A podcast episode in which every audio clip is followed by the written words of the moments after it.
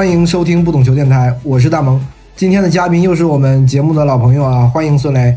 大萌你好，大家好。这一期节目依然是我们的世界杯番外篇啊。上一期番外我是和你的解说搭档，世界杯解说搭档勋总一起聊的。这次一共解说了多少场比赛？自己算了吗？为什么给我们番外呢？就不能进正片是吗？这个我们这话题太时效性，你知道，正片我们都是 都是长尾的，咱聊足球之夜就可以长尾了，对不对？过了这几天之后就没人听了，是吧？对，是这意思。我世界杯说了大概十十一场啊，好像是，好像是十一场，那也没太多，是吧？我感觉十一场不是很多，因为你一天也就是一场，然后像之前排的有一些意外情况，来回要替，有时候一天两场。嗯，主要就是小组赛的时候，进淘汰赛就很少了。怎么熬着累吗？世界杯还行，我觉得挺开心的。能说球就很开心，是吧？对，因为现在的世界杯它不像过去说大家守着就唯一的那个平台看的都是同一个圆。对，现在你说我在咪咕说光咪咕可能就能开个四路甚至更多。对对对，再加上抖音，再加上台里，大家能够获取的可能性就更多。实际上，比起说完球之后说，哎，我我听你说球了，我看你那路，更多的是自己觉得挺嗨的。呃，那我们进入这个节目正题啊，因为又一届世界杯结束了，我怎么也要总结一下。然后这一期我本来我们之前话题准备好的嘛，说搞一个这个颁奖礼，对吧？这样比较容易回顾。然后也想兼顾一下严肃性和趣味性，是吧？我负责严肃，你负责趣味，对吧？但你知道这一期这个这个决赛一踢完啊，我觉得好多这个我之前准备的一些一些方向，我觉得哎好像用不上了。我靠，这个首先你说这个昨天看完决赛这个感受吧。昨天看完决赛，我我会有好几个点特别触动我。嗯，就你记得。梅西拿完个人最佳球员，就是这个金球奖之后，然后他路过大力神杯，有一个镜头啊，他去亲了一下，是吧？他过去亲了一下，那一瞬间我突然觉得不行了。嗯，怎么说呢？你你看着他从零六年年轻球员十九岁的时候长对对，然后在德国队面前摔过好几回。然后一四年世界杯，那可能是对于大家印象最深的那一次，进了决赛，对，输了决赛，和奖杯擦肩而过，那个画面特别经典嘛，他在这个特别经典台上，对。然后那场比赛我又在现场，嗯，我在赛后的混合区看着梅西，就是没有接受任何电视台的采访，就一个人低着头从整个的那个混合区走过，嗯，所以就觉得说啊。这个人身上的悲剧的那一面，最起码和世界杯相关的悲剧的那一面，已经被我太熟知了。嗯，所以看到他走过去的时候，他他终于可以摸这个杯了。嗯，他终于可以亲那个杯的时候，你会觉得不太真实。嗯，那个场景特别不真实，但是又觉得特别好。咱们很少会觉得啊，别人梦圆了的时候，自己特别开心。对，但可能只有是这样的人，这样的角色。当他的梦圆了的时候，你会替他开心出来。因为我的感觉是，好像他的这种表达就是还是特别像他。我就是觉得没有特别的那种，就是强烈的那种。哎，我终于拿到世界世界杯的冠军了！你想想，这如果是 C C 罗啊，就是你想他那个自自我的那种反应是吧？一定会特别强烈。但你看梅西，我觉得啊，好像所有人都比他好像感觉会 会是更激动。啊，就特别冷静，因为大家其实特别习惯他那个那张平静的脸，特平静的表情。平时就是一个情绪没那么高峰低谷的那么一个人。对我那时候在想，我说如果夺冠的时候，第一个画面他的表情是什么样？是哭的稀里哗啦的，还是笑的阳光灿烂的？他肯定不可能是面无表情的。但是最后他们是抱在一块儿，看不见脸，就是。欢庆的第一瞬间，但是等到他领完那个奖之后，他去亲金杯的那一下的时候，你会觉得挺自然的，嗯，就没有你不会就跟大鹏你说的是，他没有很多过激的情绪，或者没有演给任何人看的情绪，对对对，他就是单纯的还是自己，我觉得那个是一个特别能打动人的点。你你刚说了还有几个画面呢？其他几个让你特别感触的呢？其实都基本是情绪是跟着梅西走的，嗯，只不过在那儿是一个点。然后你记不记得，就是刚比赛刚刚结束的时候，在结束之前，我脑子里在想的是点球踢进，最后的那个画面是什么样我们都记得，像零零六年当时意大利也是就是全冲过去了，对吧？哇，冲过去，先跟着皮尔洛在前头啊，就一边摇着头哭的不行了。我在想阿根廷会是什么样但是没想到的是，没跑几步，大家就分小堆儿的就就就倒在那儿，基本上就在原地，对吧？在原地了，然后就抱在一块儿，你也看不见表情。你会觉得特别特别简单，怎么说呢？在在那一瞬间吧，所有的情感很真很真。嗯，你像这一届，一个是阿根廷，一个是摩洛哥，嗯，我觉得都是这个气质，它表现出一种很真很真的那种状态来。嗯，他没有什么表演、表现、舞台、商业这些很多复杂的元素。嗯，最后表现出来是一种相对于纯粹的状态。包括和台上的看台上的球迷，你会发现，像阿根廷的球迷和摩洛哥球迷相对来说，他们拿着手机拍照的比例更少，在享受比赛，享受看他们在享受那个现场，享受那个世界杯的现场。所以我觉得到那一瞬间也是，我觉得挺打动我。有就是有一个呃高点的镜头，它是一个全景，嗯，就是阿根廷的球员这边两三个人。倒在地上，那边五六个人抱在一块儿，嗯，零零散散的，看上去其实气氛不是很足，嗯，我觉得那个状态是是最好的。那我们按照我们之前设定的颁奖流程，还有设定啊，那必须这么聊，对吧？这样聊好聊，主要对于我来说，因为刚说梅西嘛，最佳球员这个有点这个没有悬念了，对吧？对，对，因为本来我还在想着，如果梅西输了。呃，阿根廷输了啊，那是不是这个这个奖要给格里兹曼？因为我是觉得格里兹曼的作用会比姆巴佩要对于法国更重要嘛。那这个比赛结束以后，这个奖没有悬念。但我其实想聊一个话题，就是说，嗯，梅西成为球王，需不需要一个世界杯的冠军来正式给他那个加冕？就像在领奖台上，卡塔尔这个埃米尔给他披那件这个罩袍还是什么这个一个一个名称吧，对吧？它是一个仪式，对吧？那我觉得梅西是不是真的需要这个世界杯冠军？因为之前大家也会觉得说，就算不拿世界杯冠军，梅西也是球王。嗨，你说球王这事儿吧，它也是人为的，就这个称呼本身也是人为的。呃，世界杯冠军是一个相对于客观的一个一个 title，对，一个头衔。梅西需不需要呢？这事儿得问梅西，咱们说了不算。只是说有一个有一个世界杯冠军可以让一部分人闭嘴而已。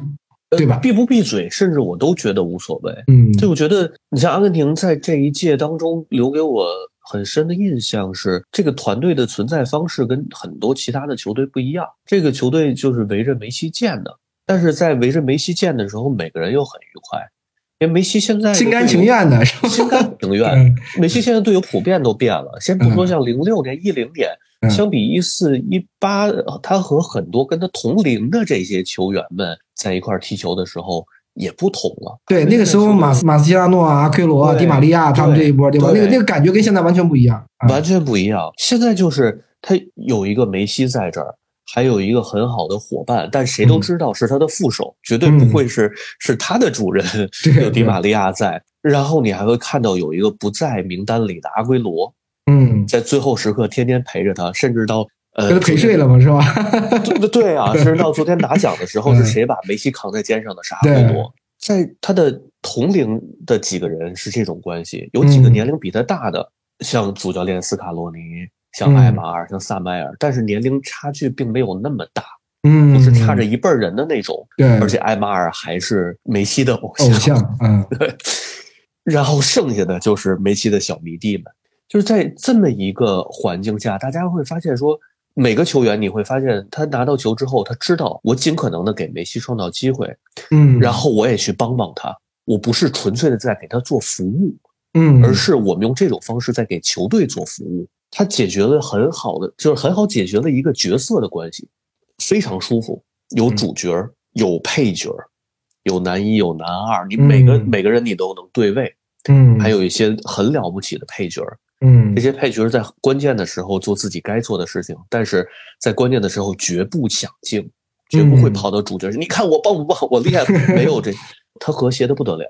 嗯，他是用这种方式去取得和谐的，就是在这么一支阿根廷队的背景下，你会觉得舒服的很。你回头在想说，梅西是不是成为球王？是不是需要用一个世界杯冠军成为球王？其实让他成为球王的是这个过程，这个过程大家都看到了，而且以咱们对于阿根廷足球的认知，像当年对于马拉多纳的个人崇拜，他的崇拜已经到了信仰的程度，会有人以马拉多纳为神的原型去建教堂，嗯，真的去拜他。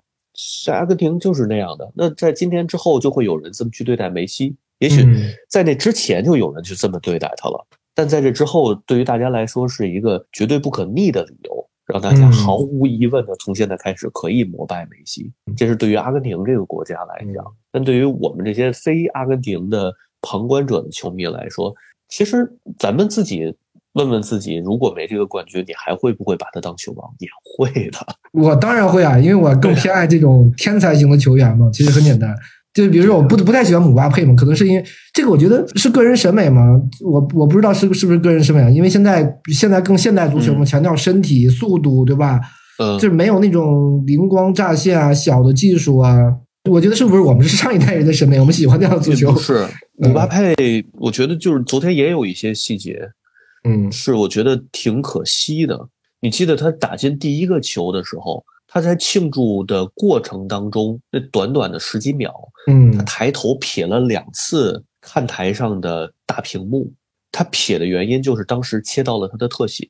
像我们走过什么涂着防爆膜的汽车前头，会下意识整理一下自己的头发似的。嗯，有的人的自我意识非常强，他只要看到有反光的东西，就会过去拨楞两下。嗯，姆巴佩也是就是这样。但我没想到的是，他在世界杯决赛进球之后。会做这件事情两次，飘了两次眼神我会觉得很别扭，因为它意味着你并没有把所有的注意力都放在球场上，你没有像阿根廷的那种说，我今天我跟你拼了，我什么都不想了。嗯，眼下的这九十分钟也好，一百二十分钟也好，我把我的一生寄托在上头了。嗯，他传达出来的信息不同，状态也不同，同样，你想想，他给队友。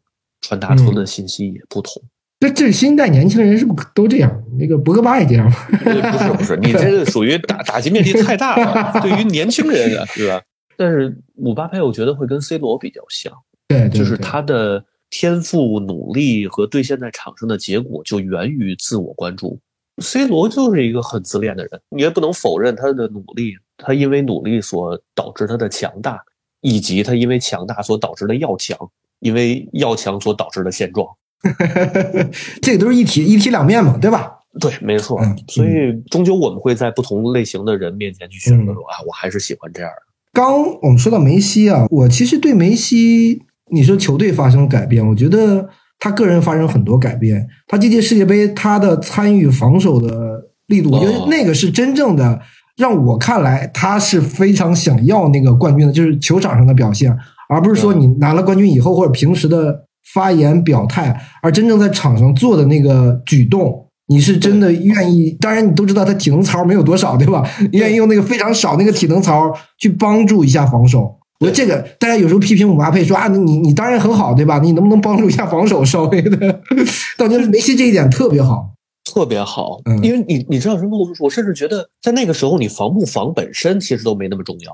对你给队友的信号，对吧？对你跑的这两步，老大都干这件事儿了。嗯，咱们就别把兜里揣的那一点渣子体能留着，都带回家过年了。嗯，用了吧，拼了吧。嗯，他最后他会相互影响，这个事儿太太重要了。我们聊最佳球队，最佳球队，我我其实本来特想选克罗地亚啊，但一场决赛打完了，这个 这又是不是没悬念？克罗地亚很好，摩洛哥也很好。对，因为我有有最大黑马嘛。如果把最佳球队给了摩洛哥，最佳黑马我就换队了，对吧？我觉得摩洛哥可能给最佳最大黑马可能更合适嘛。都很好，就是如果让我去选的话，我不我我觉得在这个事儿上我不太考虑成绩。最佳球队的话，嗯，它当然会有竞技层面的东西，那最起码也都进了前四强嘛。对对。但如果真是要说好的，我觉得摩洛哥、阿根廷、摩洛哥，嗯，克罗地亚，按照排名的话是是这个排序，跟我心里差不多。因为我觉得法国底子太好了，对吧？你这个，你其他球队可能不能比。然后摩洛哥呢，我觉得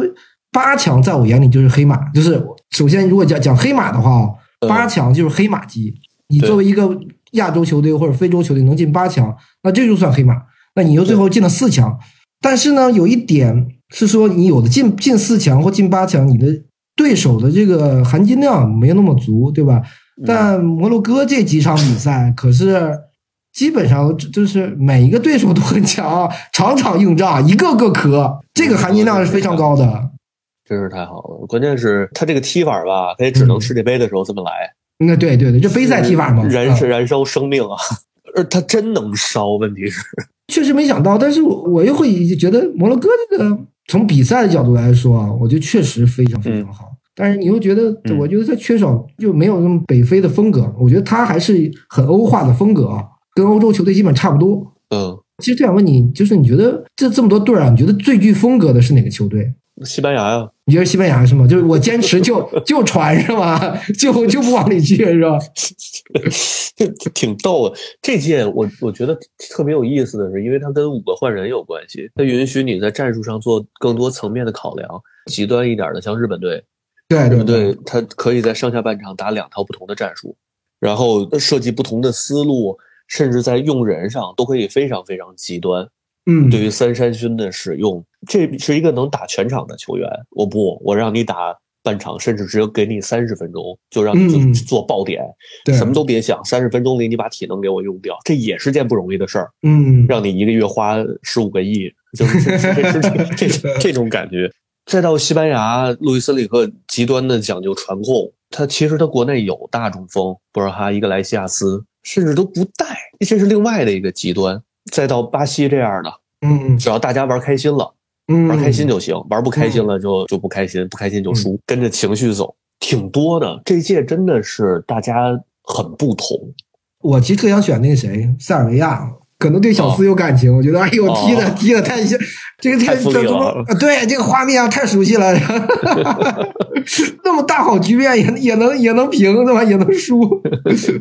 塞尔维亚是哎呀，斯托是是这样的，是吧？所以你看，就是大家其实都把个性打出来了。哎，那最失望的呢？你刚刚说西班牙最最有风格吗？就是打引号的最有风格。嗯，我知道，我无所谓，我们这个失望其实还真没什么失望。因为我觉得有些队啊，在这之前咱们能看出来，就是所谓的伪强队，是吧？就看着好像大家觉得很强，但其实他又不是很强，所以这个成绩也算在在意料之中。你比如说，比利时继续重用阿扎尔、梅西，他在最开始的时候，这意味着就做了一个错误的选择，因为阿扎尔他现在的能力已经无法适用于大赛了，他作为一个边锋已经没有一对一的能力了。而且我在这个阿扎尔，阿扎尔更重要的是这个心理，我觉得是心理出了问题。他不是心理，他是确实身体的状态已经不行了。你像，我从今年上半年是呃欧冠，皇马的每一场都说了，然后从这个赛季开始到现在，每一场皇马的比所有赛事我都说了，我非常非常清楚阿扎尔现在还剩下什么。以安切洛蒂这个性格，也在给阿扎尔机会，但安切洛蒂很聪明，他马上就发现。我给了你一场首发，嗯，六十分钟什么都没干，甚至很多的场景是他在给队友添乱了。那没办法，这事已经已经没办法解决了。那你怎么可能拿到世界杯的赛场上把它当核心来使用呢？然后跟着你想德布劳内心里怎么想？德布劳内不是说了吗？我们前场相当于少了好几个好几个人。是啊，所以到最后他就变成了一个很很惨烈的一个结果。但这些我的意思是，大家其实都能想得到。对对对，都能有有一个预判，可能没想到这么糟，嗯，但是会想到不会太好。嗯，德国呢，我单纯觉得运气不好，我觉得没有大家想象那么差。德国是没有想象那么差，但是也不太好。和西班牙我觉得比较像的是，他在传控之后没有找到新的办法，嗯，相当于他踢的还是过时的传控。对对，这是单纯的如如果一个球队他在立队的根本上就是在战术。在体系需要去做文章，但他的战术和体系又略显过时的话，那他的核心竞争力就消失掉了。但我觉得比较可惜的是荷兰，荷兰这次范加尔踢得太复古了，他居然在五后卫的体系里安排了三个盯人，啊，轮流把对手顶过半场，嗯，就是是一点都不好看，对。特别不好看，然后呢，又储备了魏霍斯特和吕克德容这两个专门用来高高空轰炸的大个子。最后 B 计划，对吧？就 B 计划玩这一套。但达格廷那场我说了嘛，你甚至你都无法想象，在补时下半场补时十分钟的时候，突然踢出那么一个定位球，在禁区前做配合的一个定位球，然后让上场之前就吃了黄牌的魏霍斯特完成了梅开二度，但是没想到等到这个加时赛的时候，阿根廷还能咬得那么狠，嗯，这就你就得佩服阿根廷了。你说这个，我其实特别想聊这个，嗯，因为我本来一开始在决赛之前，我我们想聊一个最佳比赛嘛，这个奖，嗯，我特别想给阿根廷和荷兰这场。嗯，因为我觉得这场比赛吧，所有的元素就全齐了，你知道吗？嗯，就是无论是这个场面的这个波澜起伏啊，还是说最后那个是一个那么个任意球配合，对吧？嗯，特别是阿根廷曾经用过别人身上这么一个 类似于配合，然后有场上那种冲突，对吧？这种互相之间的那种挑衅啊，我觉得所有元素就都齐了。但是你决赛这么一踢呢，我觉得你其他比赛在决赛面前这都是弟弟，你知道吗？就是你甚至决赛这场比赛，我觉得可能是是不是可能历世界杯历史最佳了？我觉得肯定是，肯定是这个决赛这个这个程度啊。但你要看决赛，你要如果看前七十分钟，你就觉得哎呦，这比赛太稀松平常，就是一个典型的决赛。你想吧，它就按剧本来说，它的结构在这儿。对，如果你没有那个长时间的等待和已经在脑中主观的认定这比赛提前结束的时候，不会在后头给你这么大的波澜感。嗯，对对，所以爽的点也在这儿。对对，嗯，我那个时候就觉得，哎呦，我说这个这足球到最后啊，你就觉得，当然是这个是德尚没招了啊，就最后啊，就啥也不拼，拼的就是 年轻能跑有冲劲儿。这法国，你就看那有什么战术吗？我不觉得有什么战术啊，就是我这个人能力，我年轻。法国吧，他其实你知道，这一届如果从战术上来讲，他最大的战术就是让掉控球，我不控了，对，不控了。我虽然有能力控，但我我不控，因为姆巴佩需要空间。嗯，你如果像西班牙那么控制的，那就这个空间姆巴佩没有了，它的作用就弱化了。嗯，当然吉鲁喜欢这样啊，嗯，吉鲁是喜欢那种在禁区里扎堆儿的。砰一下跳出来，就每个人想要的那个场景不一样，但是从换人大家就能看出来，德尚最重的还是姆巴佩，也确实姆巴佩的能力他能发挥最大作用，所以这基本是法国的目标。我少控球，但我打的是更有效、更快速的进攻，确实也踢出来了，只是在决赛当中呢，就没想到阿根廷人咬牙咬的这么狠。对，其实。最后他们二比二扳平以后啊，我就觉得进了加时，阿根廷得交，你知道吗？对啊，那会儿都是那感觉，对吧？对，包括其实阿根廷打荷兰那场也有点这感觉。对对，啊，结果没想到阿根廷太，所以我觉得决赛真好，嗯，决赛真好，到最后加时赛还一边能进一个，然后又都是以梅西和姆巴佩的戏份为主。就是有脱离主剧情，应该是这个剧本是吧？这就这是一个一个太理想化的一个一个过程，王道剧情，对吧？这有点太美好了。往常的有一些比赛，大家总会觉得，哎呀，有点缺憾。如果这儿再再这样，或者多进俩球，都会那么想。这场没有，这场什么缺憾都没有。那是完美的，就是如果二比零赢了，你就觉得哎呀，梅西冠军拿的不如现在这个这个嗨，对吧？呃，对，就如果二比零，你觉得哎呀，真不容易，终于拿到了，哎，终于你看风风平浪静的就就把这事儿给办了。上半场表现出了极强的意志，下半场大家打的都非常克制，嗯，这这事儿就就结束了。你可能有点缺憾，但这这么一来，什么缺憾都没了。嗯，我后来我说，这就特别像梅西他自己争世界杯的那个过程。从零六年，嗯，跌跌撞撞一直到现在，给过人希望，也让人失望过，会有各种各样的情绪在这一百二十多分钟里头诞生。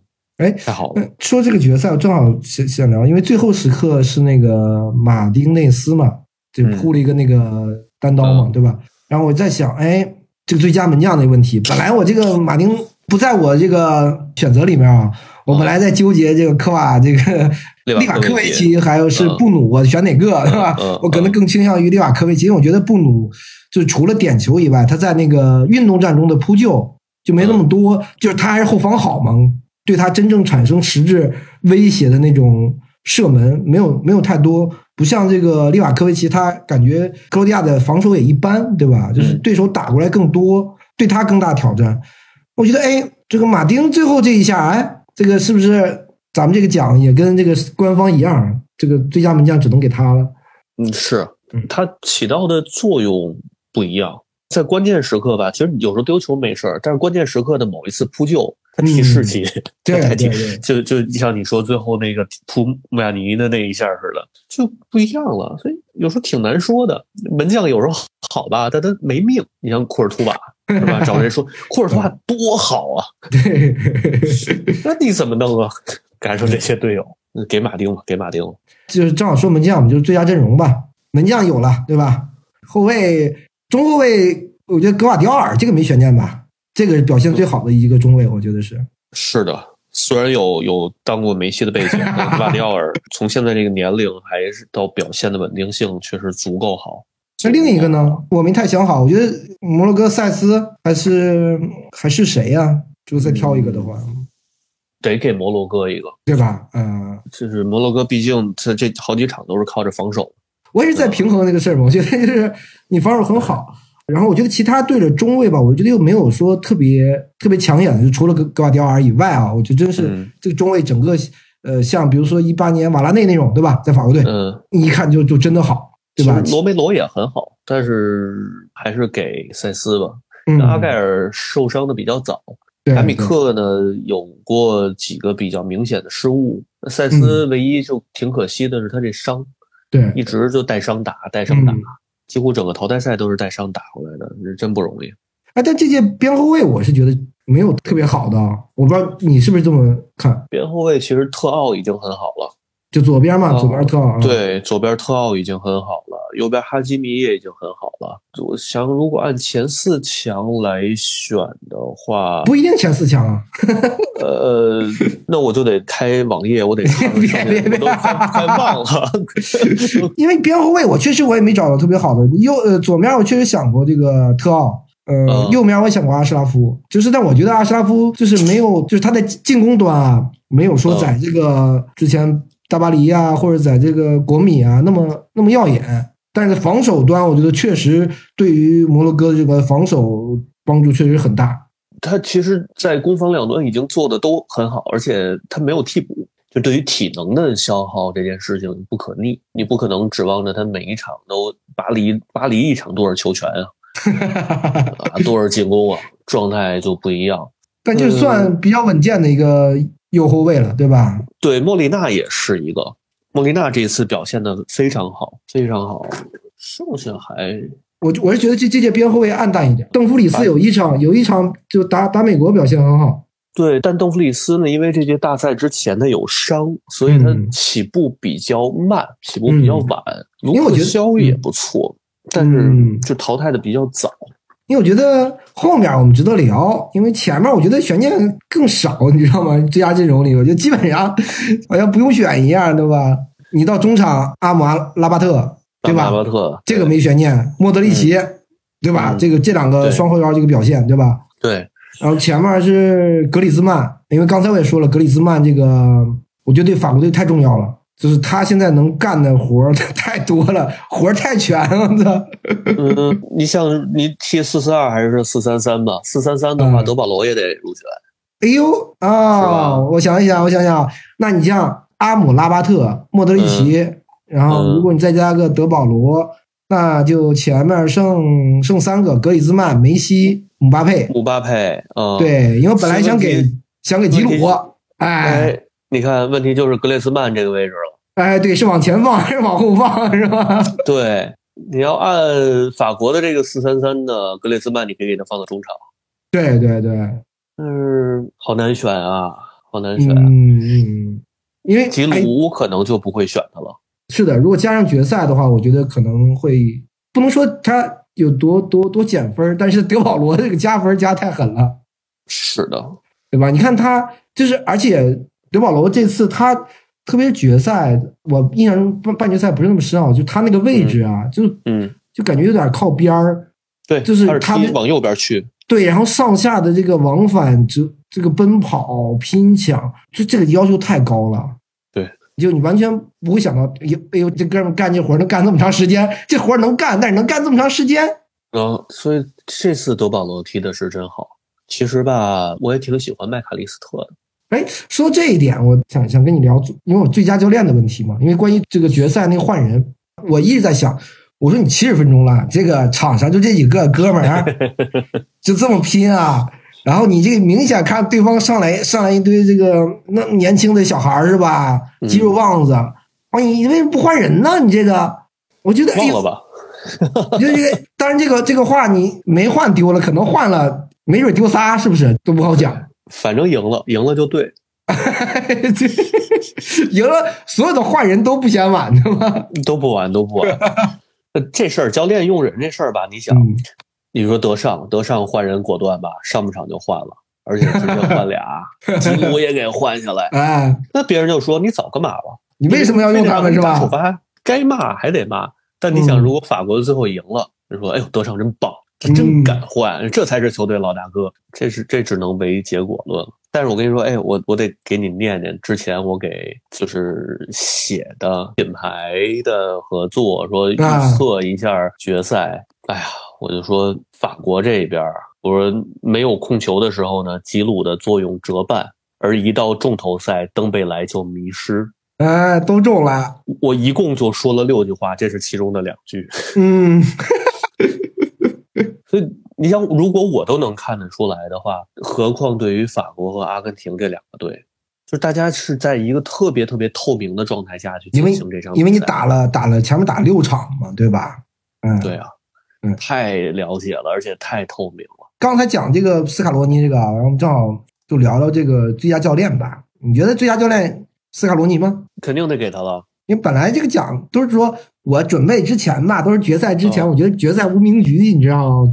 决赛不会有什么什么波澜。我我甚至都想给你提前决赛之前就把这把这节目录了。我本来想给孙宝仪，我觉得我靠，孙宝仪太好了，我操，这也太牛逼了，是吧？别管是提前想好的，反正还是怎么着的，我就觉得太牛逼了，我靠，这个这个布置。但你看斯卡罗尼，咱们先就是不说整体的阿根廷队是围绕梅西打，还是他怎么布置，只说决赛一场，我觉得他用这个迪玛利亚用太好了。就是啊，去到左边，就突然用迪玛利亚首发去到左边去牵制你，然后我就算丢球，你离姆巴佩也很远嘛，对吧？你对我的这个，你就像纵纵深打击是很难的嘛，就是你要有非常强的调度、长传、精准的能力，你才能打我那样的反击，对吧？我觉得这一招就有点有点神奇。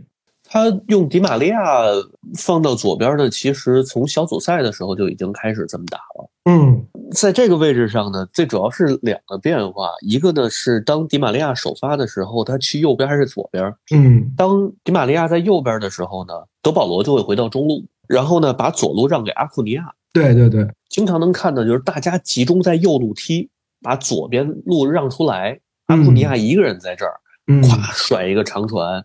空间出来之后，通过阿库尼亚再起传中。嗯，他有几个比较明确的战术设计。另外的一个方式就是让迪玛利亚去左边路，让德保罗跑到右边去，去打一个右边前腰近似这么一个位置。对对对，就是他在阵地进攻当中会有好多好多小的选项。这我觉得这次对斯卡罗尼做的做的非常好。像之前几届大赛呢，像桑保利就不用说了，是一个相对比较固执的人。他的那个固执是，他有很多战术的基础在，但他不变。那我我就这么打。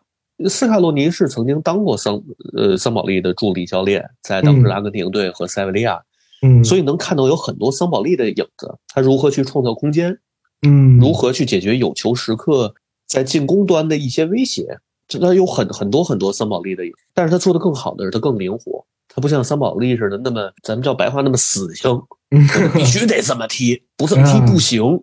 现在桑保利实际他回到塞维利亚在带队的时候，好多比赛非常非常难看，因为大家太了解他了。你不就是这么踢吗？甚至很多场次塞维利亚上半场都过半场都费劲，就大家太了解他的控球的模式了。嗯，斯卡洛尼没有这么死心的去解决这个事儿，可以更开放。比如第一场打沙特输归输，前提是如果老塔罗都把握俩机会的话，也就没事儿。他那个我觉得运气问题，我觉得确实运气不好。运气不好，他那场其实也很清楚，就是你既然沙特想把防线提上来，我就用你身后的空间去打反击，长传找身后，长传找身后，就很简单。但是等到另外的比赛的时候又变了，每一场比赛他都有微调。对对对，嗯，所以其实斯卡洛尼在这一支球队上的战术作用还是很大的。我觉得他可能是赛前大家普遍低估的一个主教练。嗯，对。觉得阿根廷之前世界杯之前有三十多场国际比赛不败，是吧？嗯，球队更多的是围绕梅西啊，队友当绿叶啊，就觉得这个教练的作用没有那么大。但是你看世界杯的话，这个教练的影响就会更多一点，对对吧？你的对对手在不停的变化，对手对你的研究，你自己的应变。嗯哎，那你觉得如果要评一个妙笔生花呢？你觉得 哪个教练哪个操作？哪方面呢？换人啊还是首发？他的调整是整个？哎，你觉得这这布置太好了？嗯，真的给人森宝一留一个吧，是不是？我本来想三个都给森宝一，你知道吗？就是最佳教练给森宝一，哦妙笔生花给森宝一，最大婚照也给森宝一。森宝一，我觉得这次让我比较感叹的嗯是他的计划性。因为就像原来咱们的认知里也是，日本这几年一直在玩传控。实际上你会发现，呃，像之前咱们国家队跟他们打十二强赛的时候，他们嗯的，传控威胁并不是最大的。对，那如果是这样的话，意味着对于日本队来说，他早就发现这件事情了。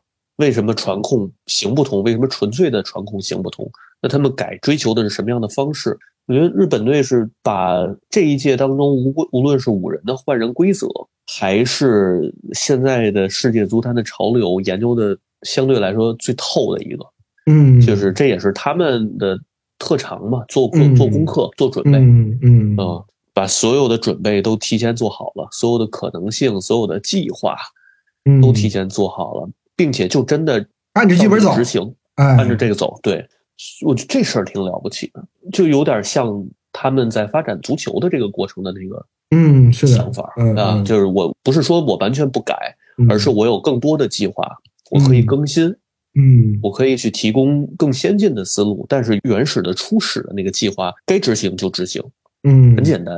嗯没什么情感的东西在，没有什么乱七八糟，就是执行计划。你包括一般上半场零比一落后了，是吧？你不慌，对吧？咱们就按你你按你计划走，没问题，就这么打。然后，然后就这还真打回来了。你不得不佩服，但凡是做得好的球队，一定是有什么做得对，但可能每支球队做得对的方式不太一样不一。样，嗯，就跟各个国家成功足球成功的路径也是，对，就可能不一样。和文化有关，嗯跟这个社会属性有关，跟嗯人群的状态也有关系。嗯，巴西就是只要朋友们，你们这些小天才们玩开心了，怎么着都行。当他们的这些天才的源泉就来源于开心，所以他们开心的时候，自然就会产生天才的动作和场面。我觉得这是蒂特比较明白的，但相应的你会发现，巴西在战术上做的格外的差，我那我觉得是这个巴西教练的水平 水平问题。因为他最关注的点是在于我怎么能让这些进攻手们玩开心。嗯，在哪个战术体系下，最大程度的让他们开心，让他们嗯释放才能，嗯创造出那种即兴的呃火花一般闪现的那个那个场景，这是巴西所追求的嘛？那问题就是，当解决不了这个事儿的时候，就尤其打克罗地亚那场，多难受啊！就是到最后我，我看着我都难受。我说前头你留两个人在抢克罗地亚后场控球的四个人，你打死他俩也抢不下来、他不是不抢对吧？优势啊，对吧？还是退回来？不抢，他他人数没有优势，然后作为教练，你又无法去针对这件事情去做做去做调整。嗯我怎么能够去创造一个能够产生个别时候有人数优势的场景？他创造不出来，就完全被捏死了。到最后就让克罗地亚那么揉啊揉啊揉啊，嗯就就结束了。给森保一吧，那最大昏招呢？因为我为什么想给孙宝一呢？我是觉得，哎呦，我说你打哥斯达黎加，你这个你这个人换的呀，你这个首发用的呀，我觉得大好的局势啊。无所谓了，哥斯达黎加嗯无所谓了。如果你要说昏招的话，还是得给迪特。独孤九剑这个事情，就是他没有固定的招数，哪一招使出来都以致命为主。昏招也是这样的，昏招可能也没有具体的招数，不嗯是说他具体做了什么样的安排，他才叫昏，而是他不做安排，有时候也叫昏。就蒂特的问题就在这儿，是他没有去做。打克罗地亚那几个换人都是对位换人，对，而且比赛的风格是一样的，他不像你看法国立马切换的风格，对吧？立马跟打之前打的不一样，那他换上你还是打的那一套，你觉得没有变化？嗯，除了队员那个能体能槽这个多了一点以外，是的，是的，我觉得没有做任何的预案吗？就有点不太能想得通。大热门嘛，可能就以我为主，我这套够了。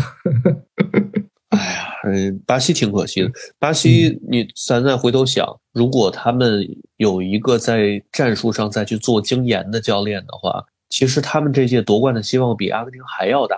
对，嗯，阿根廷其实我一直觉得，在之前我都觉得伪强队嘛，就没有那么强。觉对，就觉得感感受上是没那么强的。对对，我们刚没聊这个最佳进球啊。最佳进球你觉得哪个？梅西的那个、那个、那个助攻吗？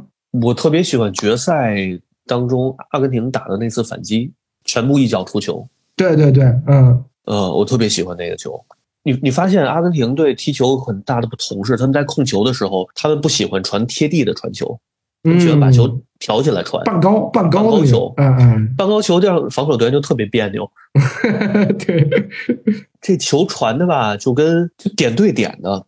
跟闪送似的，嗯，就只到这儿，中间不停，没有没有弹几下，也也没有滚动的过程，嗯，然后大家就都在一个球似落地不落地的情况下去做传控，对对，这事儿其实让防守队员特别难受。就除了这个进球以外啊，这个阿根廷上半场很多这样的场面，我会觉得我靠，这帮队员太牛逼了。就是，但有的是没没形成最后的这个进球或者说射门。但他全是一脚出啊，就包括你说他很多都是凌空出去，对，凌空出去，凌空出去，让这个法国队你整个防守，你想贴都贴不上，因为他个儿又矮，我啪啪啪这么一，我一坐以后，我立马可能这个反向我就我就跑了，哦，对，你后卫摸不着人家，所以他有意的踢这种半高球，其实这这我还真不知道，这这应该得问问谁，嗯，他这个这个技巧的来源。以及他跟战术的配合，像你说他让防守队员，是他没办法。你比如你我传一个地面球过来啊，嗯，那好，我接下来我是踩球背身靠一下，我还是直接做转身，还是一脚出球？但是一脚出球的方向是有局限性的。想象一下，如果你作为一个后卫，我是中场，你把球地面球传给我，我在接球的那一瞬间，我可以横传，我可以回传，但是我怎么往前过渡？我我只能反差嘛，我做挑一下甩一下，对对，或者我只能呃回做给对手，我再反差，对吧？只能只能这么处理。对，但他现在给你半高之后，你可以直接挑，挑的力量会更大，向前的可能性会更多。他通过这种方式去加加快反击的速度，这是由于小技巧的改变，而对于整体运转方式的改变，这事儿挺棒的，嗯挺复古。你刚说这个，我我其实特别喜荷兰打。美国吧，那个球啊，我我挺喜欢那个球的，就是荷兰打美国，对，就是他有一个二十多脚的一个连续的反这个这个传接嘛，一个反击，最后是邓弗里斯吧传中，我忘了忘了是德佩还是谁打进去的吗？嗯，我觉得那个太就特别好，就是典型的训练有素，然后你说他有多多么这个灵光乍现也没有，就训练有素，梆梆线路很清晰，就这么打进去了。当然没有这个从技术层面没有这个。阿根廷那个球的技术含量更高，因为它有大量的这个，里面包括梅西那个外脚背嘛，对吧？这个就是就是要是要有很高技术能力的，对吧？荷兰那个不太需要有特别强的技术能力。所以我还我反正我我真是喜欢这个球，嗯，就决赛，尤其又是在决赛，你就无论什么比赛，就是你在最重要的比赛中，他对你的。最终的成色是一定有加成的，对吧？而且加成非常多。对对对，完全不一样。你真是到决赛决赛的时候的气氛和对于每个人的压力是不一样的。所有的一切镜头不骗人，你看到一个人准备好了还是没准备好，他心里在想什么，他有没有杂念，能看得很清楚很清楚。你得保证在阿根廷这一边，大家是在想法上。在准备上都是同一水平线，嗯，才可能去完成这么一个进球。对对对，说完最佳进球，我们可能就是剩几个球员奖了吧？最佳新人恩佐，官方评的，我觉得恩佐也很好，嗯，好像也没什么没什么悬念。当然我们可以看，其实我我觉得穆西亚拉挺好啊，当然就是表现的这个时间太短了嘛。嗯，贝林厄姆也很好，但是贝林厄姆那种好，就是咱们之前都他应该踢出这个水平，就是有这种预期。你哎，大王，你发现没有？嗯，这一届早熟的球员特别多。嗯，是的。你包括加维、佩德里，其实大家都觉得小，什么经验不？我觉得恩里克这个用人是没问题的。我觉得他们真是非常成熟了。你想，像梅西这种球员，他嗯十九岁的时候踢第一届世界杯，零六年的时候，他好多比赛都打不上主力呢，甚至在在打德国，当时最后被淘汰八强踢点球，他都没上场。轮不到他，大轮不到大佬太多了。但是现在哇，十八九的年轻人，他可以这么成熟的踢球，这事儿挺可怕的。所以南门欧洲杯用萨卡踢点球也 是正常的，对吧？没没问题。对吧？萨卡的这届他还当然还很年轻，嗯只是到现在，你你还记得那会儿，像九四年的时候，巴西不是带了罗纳尔多吗？十八吧，我记得那会儿，嗯，嗯跟连一分钟出场时间都没有。你包括卡卡，卡卡那个零零二年也没有什么时间嘛，对吧？对，嗯然后大家都觉得说，哎呦，这个年轻人好厉害的。欧文是一个，还还有谁？你都不太能记得起来，说十八岁能挑大梁的球员几乎没有。嗯，但这一届突然出来这么多，你像 哦德国那个整个进攻的发动机是吧？就是穆西亚拉，啊，就他没有他，你就觉得那个球队踢的就完全没有没有那种场上那种变化那种活力。他一上就立马会有局部啊制造出很多机会。对啊。然后像贝林厄姆这样攻守均衡，然后又能沉得住气，处理球特别老道，嗯就，觉得这这这这这岁数不对。是，所以现在年轻球员那么值钱，这是合理的，对吧？对，我觉得跟现在越来越多的球员是从体系里出来的有关系。大家在体系里踢的年头其实不短了，嗯就是他本身还很年轻。对，跟我们这个不一样。比如我们的年轻球员，你上一队之前，十八岁之前，你的踢的比赛的数量是非常少的。他们的球员踢的比赛的数量已经足够多了，对教练才敢让你上去。你踢西甲，你就觉得加维啊，什么这个嗯佩德里上去踢西甲，这不这这很正常，无无缝就就切过切过来了。比赛的模式也是一样的。对他在青年的时候，他踢的是这个模式的比赛，那么他到嗯成年之后踢的还是这个模式的比赛，嗯，他没什么中间觉得陌生啊。但你想，都都别说，咱看国内的预备队联赛，你再看和和中超就是两回事儿。对，那预备队咱们还还有这个年龄大的球员呢。那对啊，所以我觉得为什么他现在这么多年轻人嗯，能上得来？嗯你在这么多年轻人当中挑一个，好难啊！对啊，那个摩洛哥那个奥纳西的吧，也非常非常好，非常好，多成熟我，踢的真的是。太哎太成熟了。就尤其像这种中场球员越来越多，贝林厄姆、佩德里、嗯，加维还不算，加维是是你你看他，我老说你本来上一线队的时候，你看哟来一艺术家，一看是个对艺术家，过来跟你玩命的。是吧？一拼命三郎，我靠，他那比赛踢完以后那球衣，你知道吗？就感觉就白的 就绿了，你知道吗？你这个类型之前也没有，就啊是脚下也很好，长得也很帅，但他跟你玩身体，身体也不好。呃，有一个杨浩，杨浩 这有点像，这有点像。跑跑动姿势特别像，我跟你说。嗯是的，是的。挑一个确实很难啊、嗯，挑一个那我们只能挑决赛了嘛，对吧？决赛你冠军球队对也是上去罚点球啊，对吧？对对，啊，恩佐恩佐没问啊题。恩佐其实要真是再宽裕点的话，进最佳阵容都都有可能，嗯，很稳。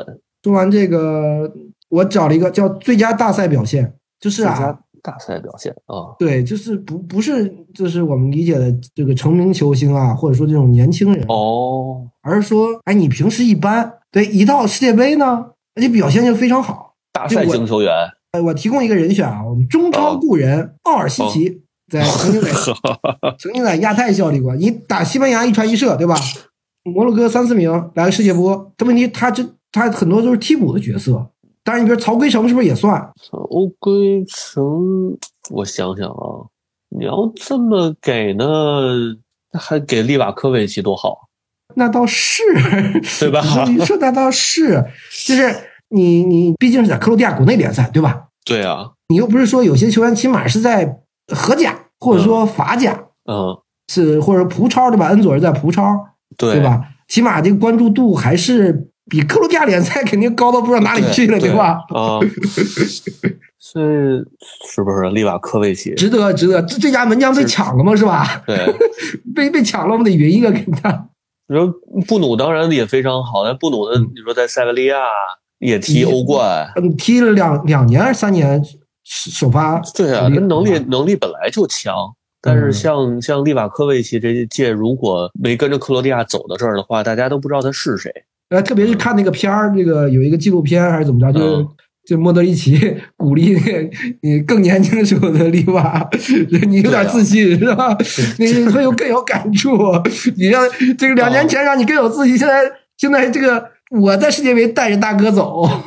呃，对呀，这你这这多好。嗯，利瓦吧，利瓦吧，嗯，利瓦利瓦。还有一个快乐足球代言人，我二选一，卢卡库、老塔罗选选谁？老塔罗吧，老塔罗 快乐到了最后。但球队赢了是吧？那真快乐。我天，我就想，我说怎么一一场比赛给老塔罗这么多次机会就不错了，还给老塔罗这么多场比赛的机会。我觉得他那个头球，你知道吗？我说，哎呦，大哥，你顶哪儿去了？不是那个球，就是你不怕顶正对吧？你顶正了，我们都没，就是他没有绝对机会对吧？我们都理解。不是你，你完全这个，就冲着脚旗脚旗就去了，天呐！老塔罗，我估计自己也挺崩溃的。对，就是还好，这个最后赢了，对吧？要最后输了，这个罗塔罗回国，这个可能不仅仅是被网暴。你看那给那几个镜头，哥们儿都已经傻了，那眼眼睛都是拧的，嗯，眼神都是拧的。哎呦，我想多大压力啊！嗯，所以有时候吧，前锋挺残忍的。嗯，错失了一次机会之后，你可能几秒之后就再给你一次机会。然后他这失败的挫败感和那个那个压力还会叠加。门将丢球丢就丢了，我就算我失误一个，第二个失误不会来的这么快的。前锋会啊，是 这这这职业不好干。嗯，好，我们今天最后一个奖啊，最后一个奖，那个跟场上可能也没有关系。但我觉得我我想整这么一个最佳瞬间，这个瞬间可以不是球场上。可以是球场，球场外。那你是不是上来我们你就聊了这个 瞬间呢？梅西的那个瞬间，还是有没有其他的瞬间？那个其实也是决赛之后，嗯，决赛之后球迷上的一个镜头，我挺感慨，给了那个球迷两次还是三次镜头，嗯，就有一个把孩子。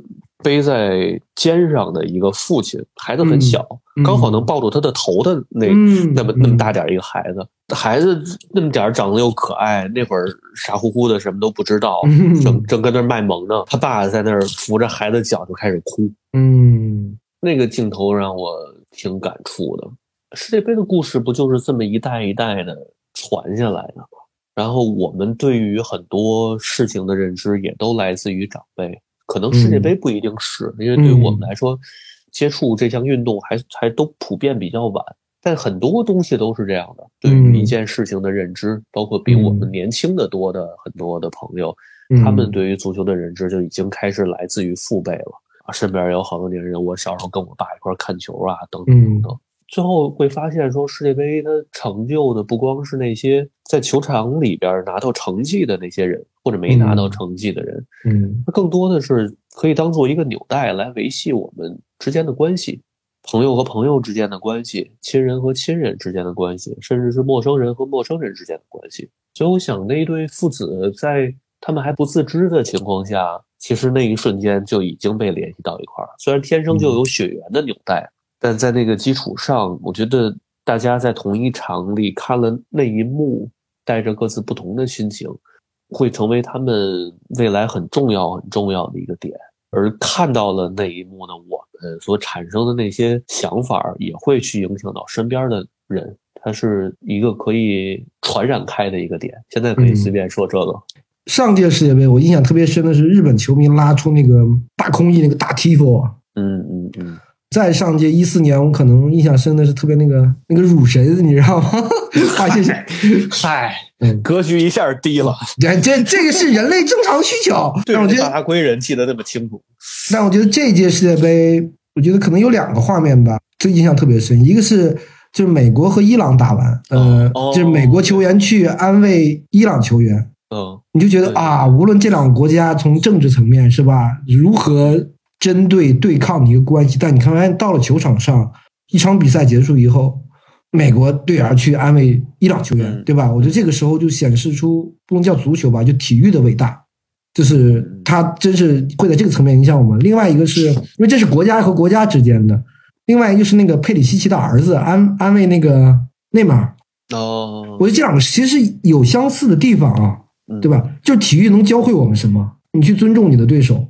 就是很多的事情它都是人造的，仇恨有的时候也是人造的。对，比如我我是哪队死忠，我跟谁死磕之类的，它不都是嗯人造的？那退回到最初的那个原点，就像咱们说国内足球，说原来嗯北京跟天津球迷死磕，但是当大家经历了一些事儿之后，当时这个爆炸之后，呃，两个球队的球迷之间的互动，大家发现哦，球场上死磕，场下呀、恰好是因为死磕这个事情呢，大家才有一些特殊的感情。哦，原来对手这件事情的概念并不像我们理解的那么狭隘，对有很多的可能性。对对对，你没对手，哪来的自己的成功啊？所以当，我觉得足球是个工具，是让我们把眼界逐渐打开的工具。就我们当然会带着很多固有的认知来来看，来来来拿自己固有的认知去跟别人去较量。你会发现在这么一个场景里，还可以更开阔，而且开阔之后的事情会更有趣。嗯你会有更认识更多的朋友，你会看到更大的世界，你会增长更多的知识，你会有更多全新的体验，嗯你身边的美好的东西会成倍的增加，嗯一切来源于你的开阔和你的接受程度。嗯，所以我其实我一整届的看到的画面里，我也不停的在寻找这些事儿，嗯能看到的场景真的挺多的。嗯，人与人之间好的关联。所以，就如果要说这届世界杯到最后能给我们留下什么的话，除了这些谈资和那些已经被耗费掉的流量，我觉得更重要的是是这些。嗯哦哦，我觉得可以把人跟人相处的方式用到平时的生活里。啊、对自己身边的人也能开阔一点儿，嗯然后对陌生人也能开阔一点儿，尤其是在现在的这个这个这个 环境里头。嗯，那最后总结一下，就是因为我们其实看了很多年比赛，然后嗯又跑足球，对吧？嗯报道足球这么多年，我们其实都不是所谓的什么队迷、人迷，对吧？嗯我们真正爱的其实是足球，就是这个运动本身。而世界杯可能又告诉我们，这个东西值得我们爱。我这个东西太太伟大了，对吧？太有魅力了。哎呀，嗯，有机会一定得去现场看世界杯，这是我想跟大家说的。一一很重要的一方面是你要现在开始攒钱，我们现在说，下届世界杯贵吗？是吧？应该没有卡塔尔贵。只剩下三年半了，对吧，朋友们？你得抓紧时间攒钱。最近这几年大家日子都不太好过，而且呢，得有点梦想。世界杯到最后它，它是一个把梦想投射到现实的一个载体，我们需要这么一个载体。但是，日常也需要点梦想。如果你的日常没梦想的话，那就比较难办了。你可能会开始加价售口罩、售感冒药。为什么呢？因为我不需要梦想，我需要的是钱。对，啊、但是我觉得人有梦想之后会变得理智一点、柔软一点、有道德感一些，就会就会把自己的情感最起码能投射到日常的一些行为上，嗯，那个环境才是好的，才可能会是好的。开始攒钱吧，好，去看世界杯吧。今天我们就收在这儿了。我们好吧，下届世界杯 争取能去现场一起看，因为这届我们无论怎样，这太难了，对吧？我们太难了，怎么能去现场看呢？下下一届争取能去现场说。好，好的我我们下期节目见。好的，下期见。